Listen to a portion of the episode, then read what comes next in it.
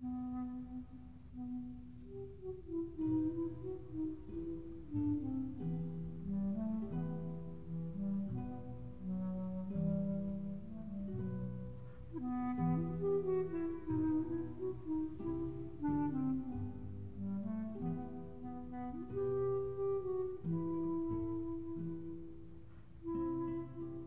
همه جا درمانده تر بود و احساسش تقریبا برابری می‌کرد با آنچه که هیچ وقت نمی‌خواست باشد.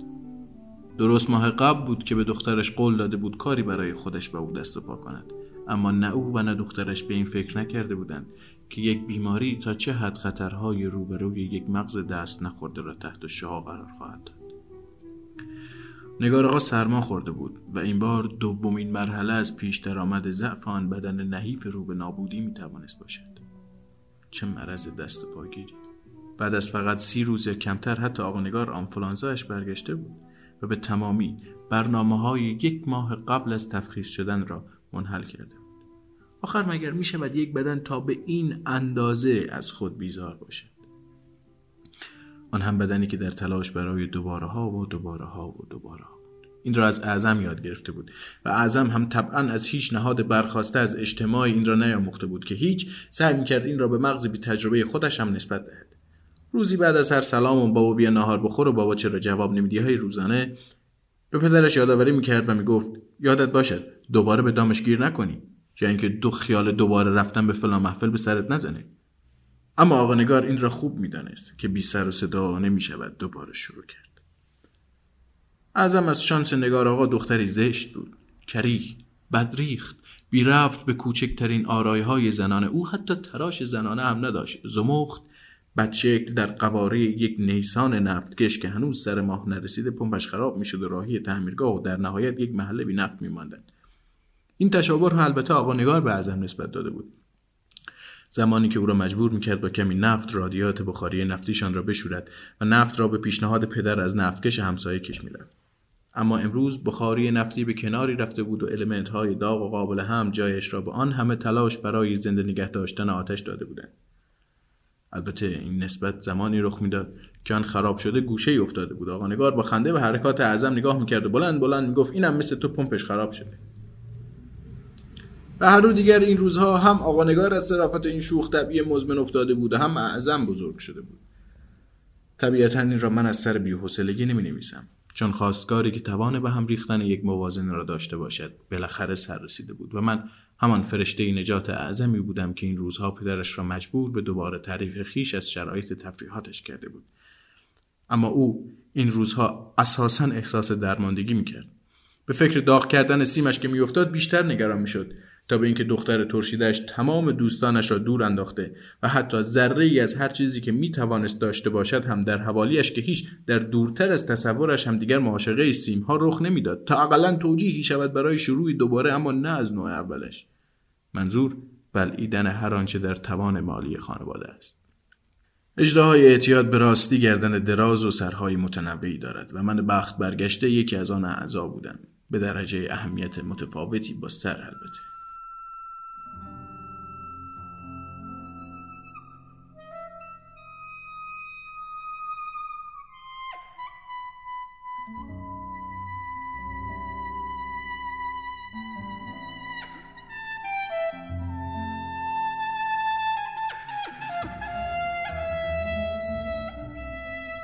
درست است.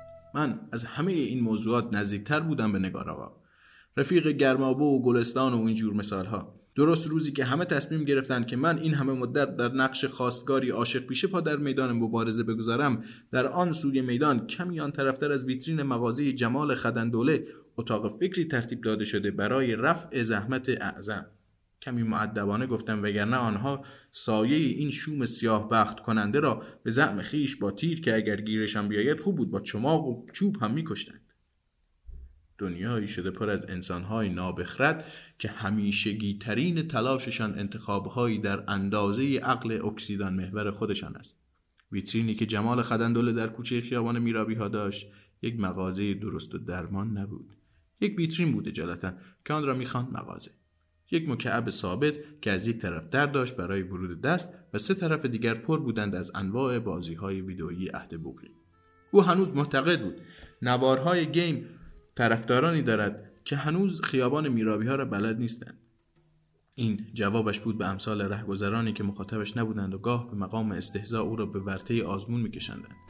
اما مراتب قدردانی جمال معطوف به دوستانش بگرایید. آنجایی که مشتری ثابت مغازه یا همان ویترینش کسانی بودند که قبل از هر چیزی می‌گفتند نکند شما معتقدید که نوارهای گیم طرفدارانی دارد که هنوز خیابان میرابیا را بلد نیستند. اینجا بود که خورسندانه پاسخش تو چه با معرفتی هستی دیدارت را بگردن بود و سریعا نوار بتمن مورتال کمات سگا و آنکه با آن میکرو می‌گفتیم را بر می داشت و در مغازه یا همان ویترینش را به همسایه که او هم آدم با معرفتی بود و دیدارش را میگشت میسپرد و راهی بنبست سوم از میرابی های دو می‌شد. آنجا نوار را توفی می‌زد کشیده. همانطور که ما وقتی خودمان را برای بازی آماده می کردیم و بازی بالا نمی آمد و اصطلاحا گیر می کرد و اعصابمان شمشیری می شد و نوار را از جایش در می آوردیم و توف کشیده روی کیتش می کشیدیم و از خدای بازی ها می خواستیم بتمنمان کار کند چون پسر خاله بچه خوشگل همسایه داشت بازی را تمام می کرد و ما نمی خواستیم فخر پیروزی این حماسه از ما گرفته شود. بی پدر می آمد با آن لحجه تخمیش تمام مرحله را برای من تعریف می‌کرد و ما را از کشف و شهود آن نامبرده محروم میساخت و به اصطلاح امروزیش اسپویل می‌کرد. اسپویلر مزدور هر دم میآمد به ادعا شرط هم میبست. تا به حال تا به این حد موجودی موزی و رونده را در خاطر ندارم. پس توف ما کارساز بود یا نه؟ ما توفی جاندار زبان سوز به بتمن میانداختیم و زبان از صدر تا زیلش میکشیدیم و نوارها را با همان خیسی آرامش بخش به کنسول که آن روزها اسمش کنسول نبود میسپردیم و انتظار میکشیدیم. دریغ از اینکه می‌شد این صرافت و ظرافت را به یک دستمال مرتوب سپرد و یا حتی دست خالی هم انجام داد. اما این کار بیشتر یک عملیات و فرایند مذهبی عرفانی در ذهن ما بود تا یک تمیز کردن خشک و خالی.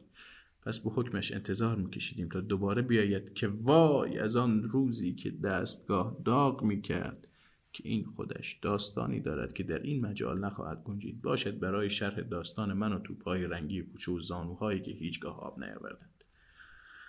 اما جمال خدندوله توفی که با زبان می‌کشید بیشتر به جهت شادی بود. اینجاست که می‌گویم این یک مراسم عبادی است.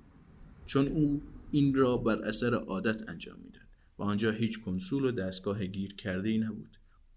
خدا لعنت عجب لذتی می برد از این کار. این را به اعتبار چند همنشینی و نشست مراوده و حتی در بعضی اوقات مشاجره می‌گویم. هر مرتبه که خود را برای کاری آماده می کرد این فاصله طی کننده زبان دست را طوری گذر می‌داد که تو هم دلت می‌کشید نمی با او این چنین کنی. حفظ شود به صفات احسنش. گاهی که نوار هم نبود با دست خالی همین کار را می‌کرد. اما خدنخان آنجا که مخاطبش حضور داشته باشد و از در مغازه یا همان ویترین اجالتا آمده باشد و در بنبست سوم از میرابی های دو حضور داشته باشد این کار را بیشتر به جهت شادی انجام می‌دهد. وگرنه هاشا که نوار نیازی به توف ندارد برای باز شدن و این اولین مرحله از سحر پر رمز رازش به نفع گمراهی یا پریشانی آن مخاطب خمار.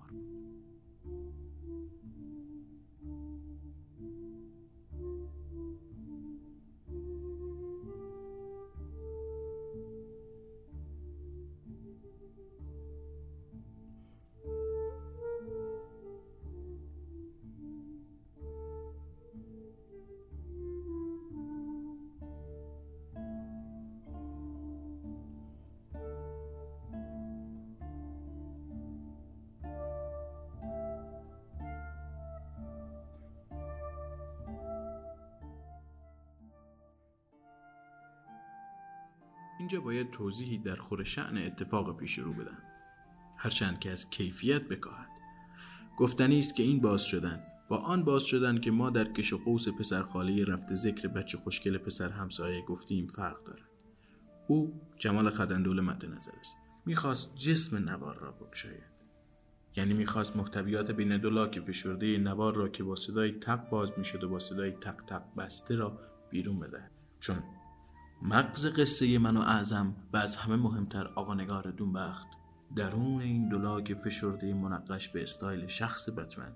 اسکورپین در فورگراند تصویر و بقیه دار و دسته ایمورتال ها یعنی پناناپذیران در بکگراند تصویر فوق ذکر وجود داشت. و این مغز قصه